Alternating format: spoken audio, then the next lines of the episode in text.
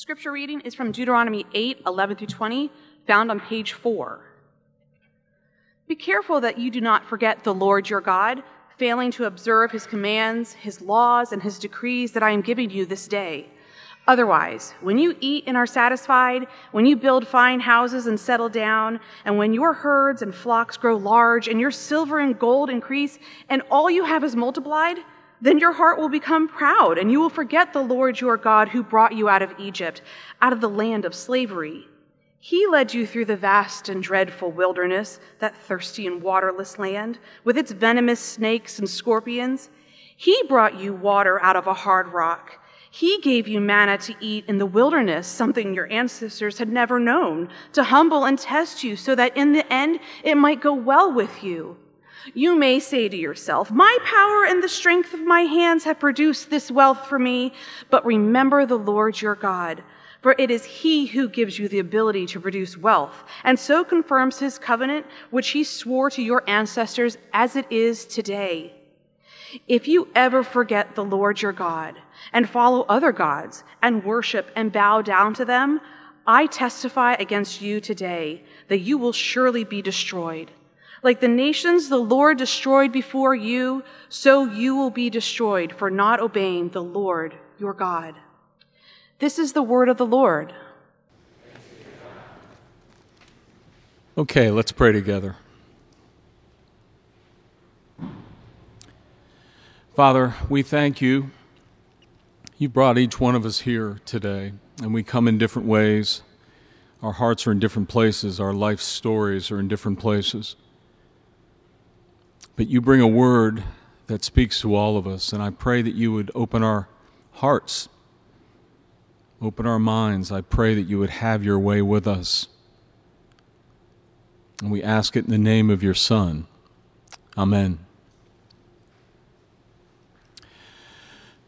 In 2014, the Atlantic magazine uh, ran an article and it reported that the wealthiest Americans give 1.3 of their income to charity, and uh, the poorest give 3.2, over double what the wealthy give. And then the article began to talk about um, giving as it relates to geography, and it turns out Washington, D.C. is highlighted in that article. And in it, they remark that the middle and lower income areas, Suitland, um, Maryland, Capitol Heights, Maryland, PG County, gave proportionally more than the wealthier Bethesda and McLean. And so we have this local information, a case study, but there was also other data that I think was unique. I hadn't read it before.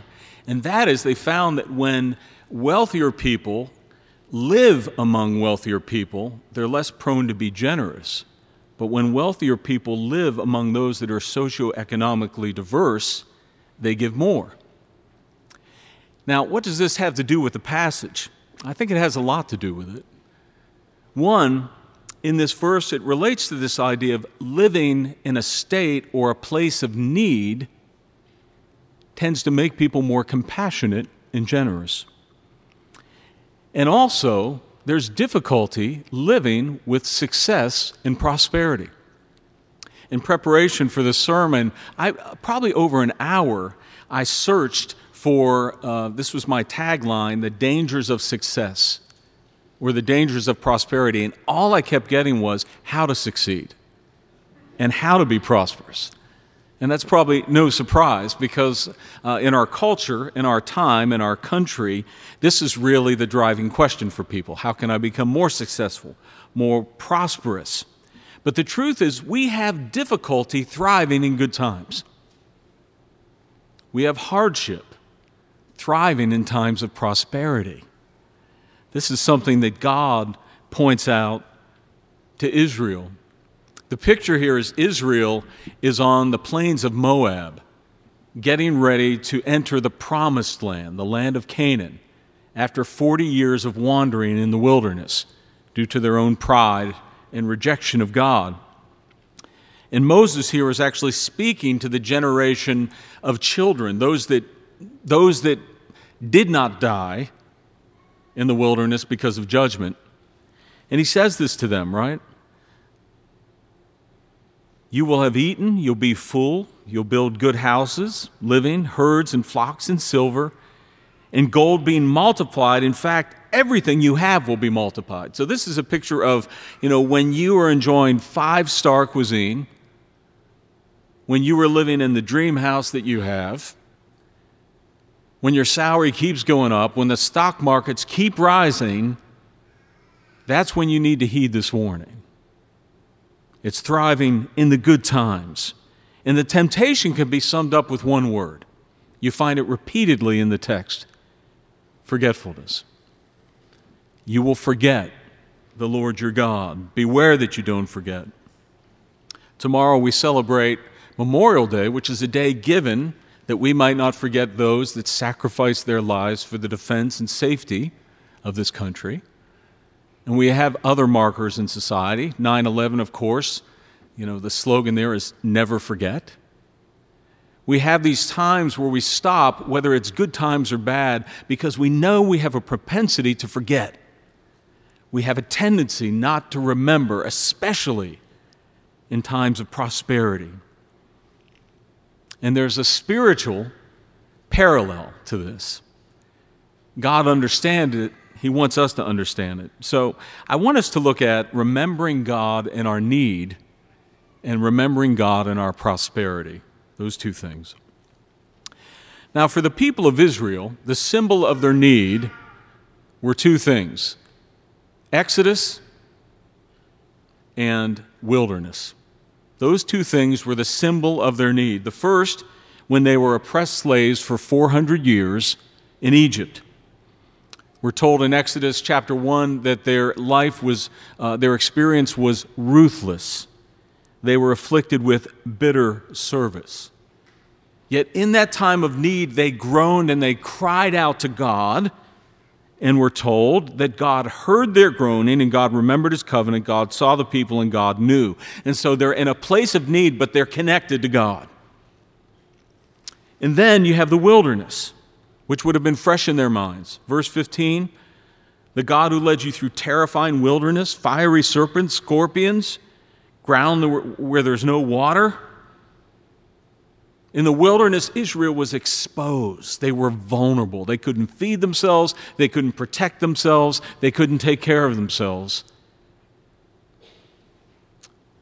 And Moses addresses again these children and says, The reason that many of those adults died wasn't because God's promise failed, but rather they didn't trust the promise. They rejected the promise. They rebelled against it. And so he warns them when you go into this land of plenty and you move out of the land of want, I want to warn you of two things. One, that one, your hearts aren't lifted up. That's just a way to say pride that you don't become full of pride, that your tendency isn't to say, My power and my strength got me here.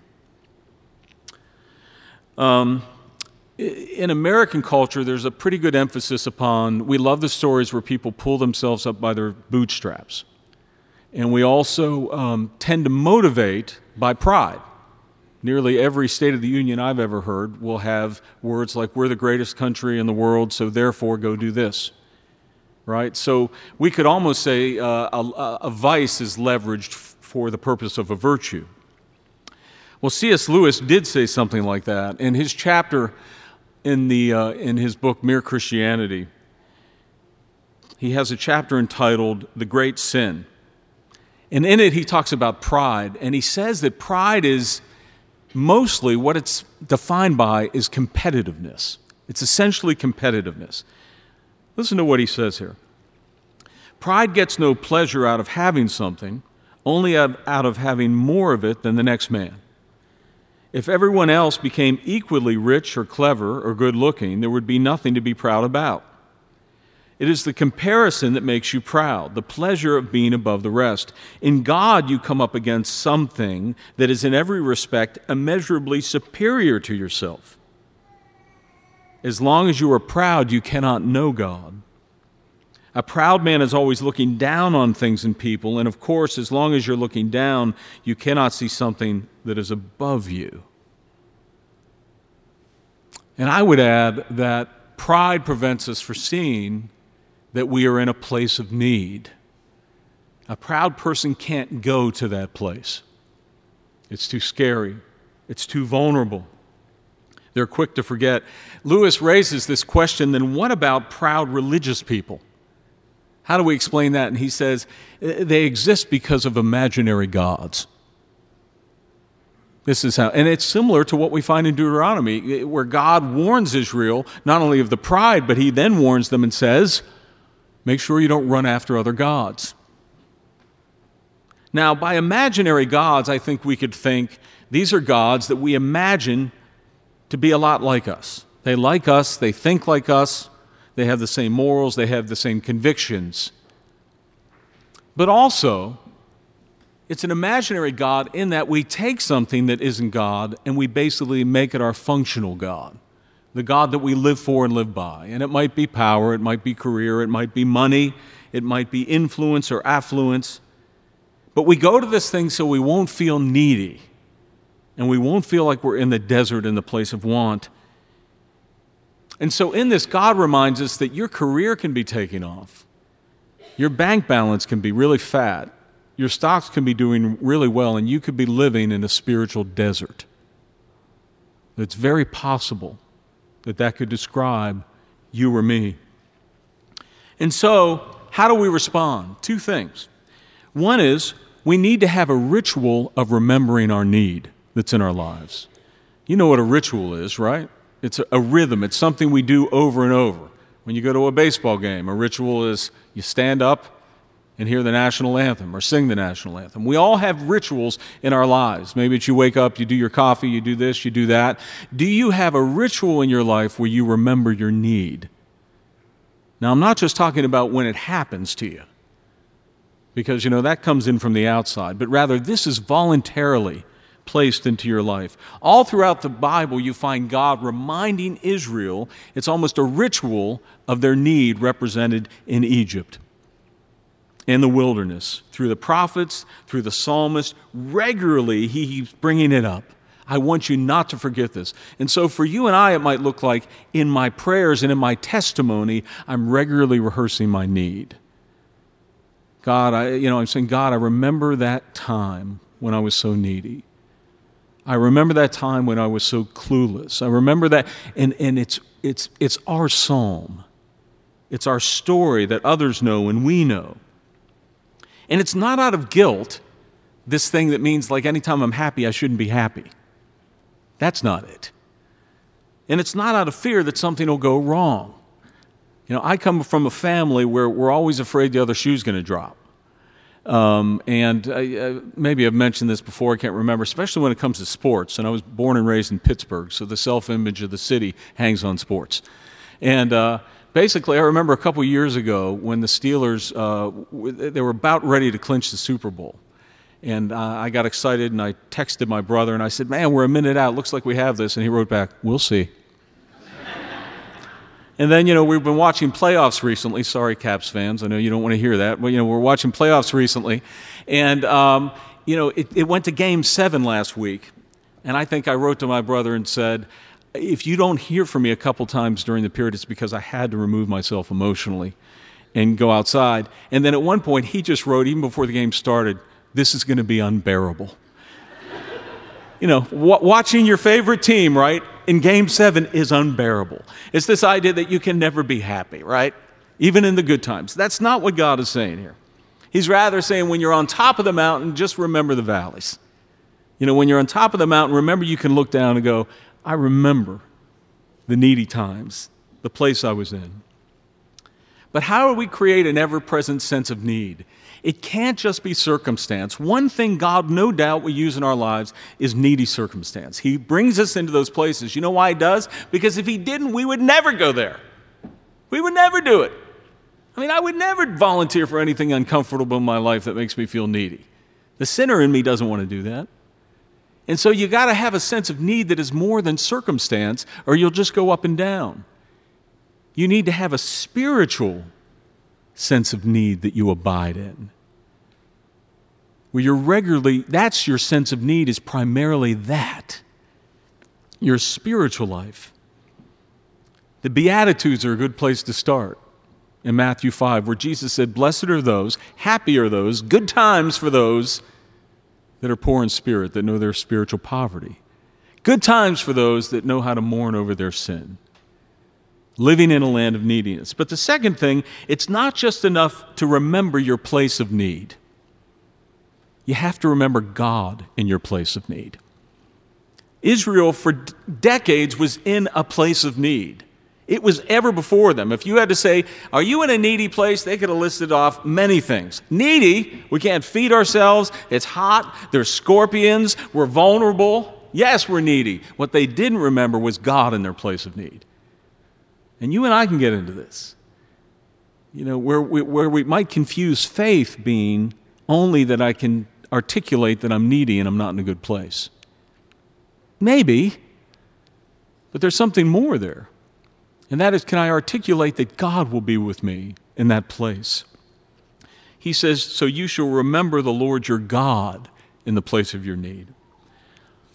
But how do we remember God in the place of our prosperity? The land of Canaan is described this way that's the promised land. In Exodus 3, a, plan, a, a land of water brooks, fountains, wheat and barley, figs, oil, honey. It's a land flowing with milk and honey, a land of abundance. But there's another thing important about it that we learned two chapters earlier it is a given land. Listen to what Moses says. God says through Moses. As he's describing the land, he says it's a land with great and good cities that you did not build. And you'll have houses full of good things that you did not fill, and cisterns that you did not dig, and vineyards and olive trees that you did not plant. And when you eat and are full, take care lest you forget the Lord. This is a you did not land. Not you pulled yourself by the bootstraps land. It's a you did not land. It's a land of divine grace. It's a land that was given to Israel by God's mercy and kindness. And the things he said then unpack that grace. There's a couple hints, a couple emphasis we give that shine a light on that grace that will help you and I remember in the land of prosperity. First of all, seeing that the place of prosperity is not so much a land of promise, but a promised land. You know, a land of promise is sort of just a place of lots of opportunity. Maybe you came to Washington, D.C., and for you it was the city of promise. You thought, I'm going to come here and I'm going to knock it out of the park. I'm going to come to the big city, whatever it is. But that's not what we're talking about here. We're talking about a promised land. He says one that was confirmed by his covenant that he swore to your fathers. A promise that God made freely. A promise by nature is free, it's not compelled. It's a promise that God gave out of his heart to those that were undeserving. It went all the way back to Abraham, who was a pagan living in Mesopotamia. He was worshiping other gods, he was clueless to God, and God shows up one day and says, You, Abraham, I'm going to make into a great nation and I'm going to bless you beyond belief, and then you're going to be the conduit for blessing the entire world. What did Abraham do to deserve that? Nothing. God gave this wonderful promise to him. It's a land that came to him. So that means when you and I look at prosperity and we see the little tag on it, it, it says made in heaven. Or, you know, uh, this event is brought to you by God's mercy as you and I look at the abundance in our lives, we see who it comes from. God's promise of grace came when Abraham didn't, when Israel was in the land, and he sends his greatest promise, the promise of his Son, Jesus Christ, the Redeemer, to you and I when we are clueless, when we are hardened, when we can't get ourselves out of the desert he sends the promised Son, Christ, to you and I. So, the place of prosperity, we have to remember it's a promised land before it's a land of promise. Second of all, that it's a land of deliverance. Whatever place of prosperity you come into, the challenge will be can I see this as a land of deliverance? Let me explain that. Meaning, it's a place that you're released into. They were slaves in Egypt, they were in bondage. And the way they get into this land is He releases them into the land. They don't come marching in on their two big feet. You know, there's a song I love by Peter Gabriel, Big Time, where he says, My heaven will be a big heaven, and I'll walk through the front door. He's kind of making fun of this idea of, you know, I'm a big person and I'm going to come through the front door with God. That isn't how heaven works. In heaven, it's only a group of released prisoners. That's all it is. That's the population of heaven. People that were slaves, people that were in bondage. And while Israel was in literal bondage, there's a spiritual bondage that God is talking about. This week I happened upon um, the story of Bridget Biddy Mason. Curious, has anybody ever heard of her before? Bridget Biddy Mason. I hadn't. And uh, she was a, a, slave born in 1818 um, in the South, Southern Plantation, but she ended up uh, in a Mormon family that moved out west. And when they moved out west, they crossed over into California, and the master didn't know that California had laws where slavery was illegal. So immediately the slaves were free when they crossed over, but he didn't tell them that. In fact, when he found out and he started living around some free slaves who began to tell Biddy and some of the others that they were actually free, he moved them to this remote canyon. But these friends didn't stop being advocates, and they actually went to the court system. They brought the master in, and basically the slaves were freed. And so here she is in this new life, and she becomes a nurse one of the few midwives in Los Angeles at that time and devotes her life to helping other people. And some of her friends say, you know, you should invest in some real estate. And so she invests in some real estate, and it ends up being in downtown LA. And so what happens is by the time she dies in 1891, she is one of, if not the, the richest person in Los Angeles. Someone that had nothing, a slave. She becomes someone who's the richest person but you know something? At her heart was her faith.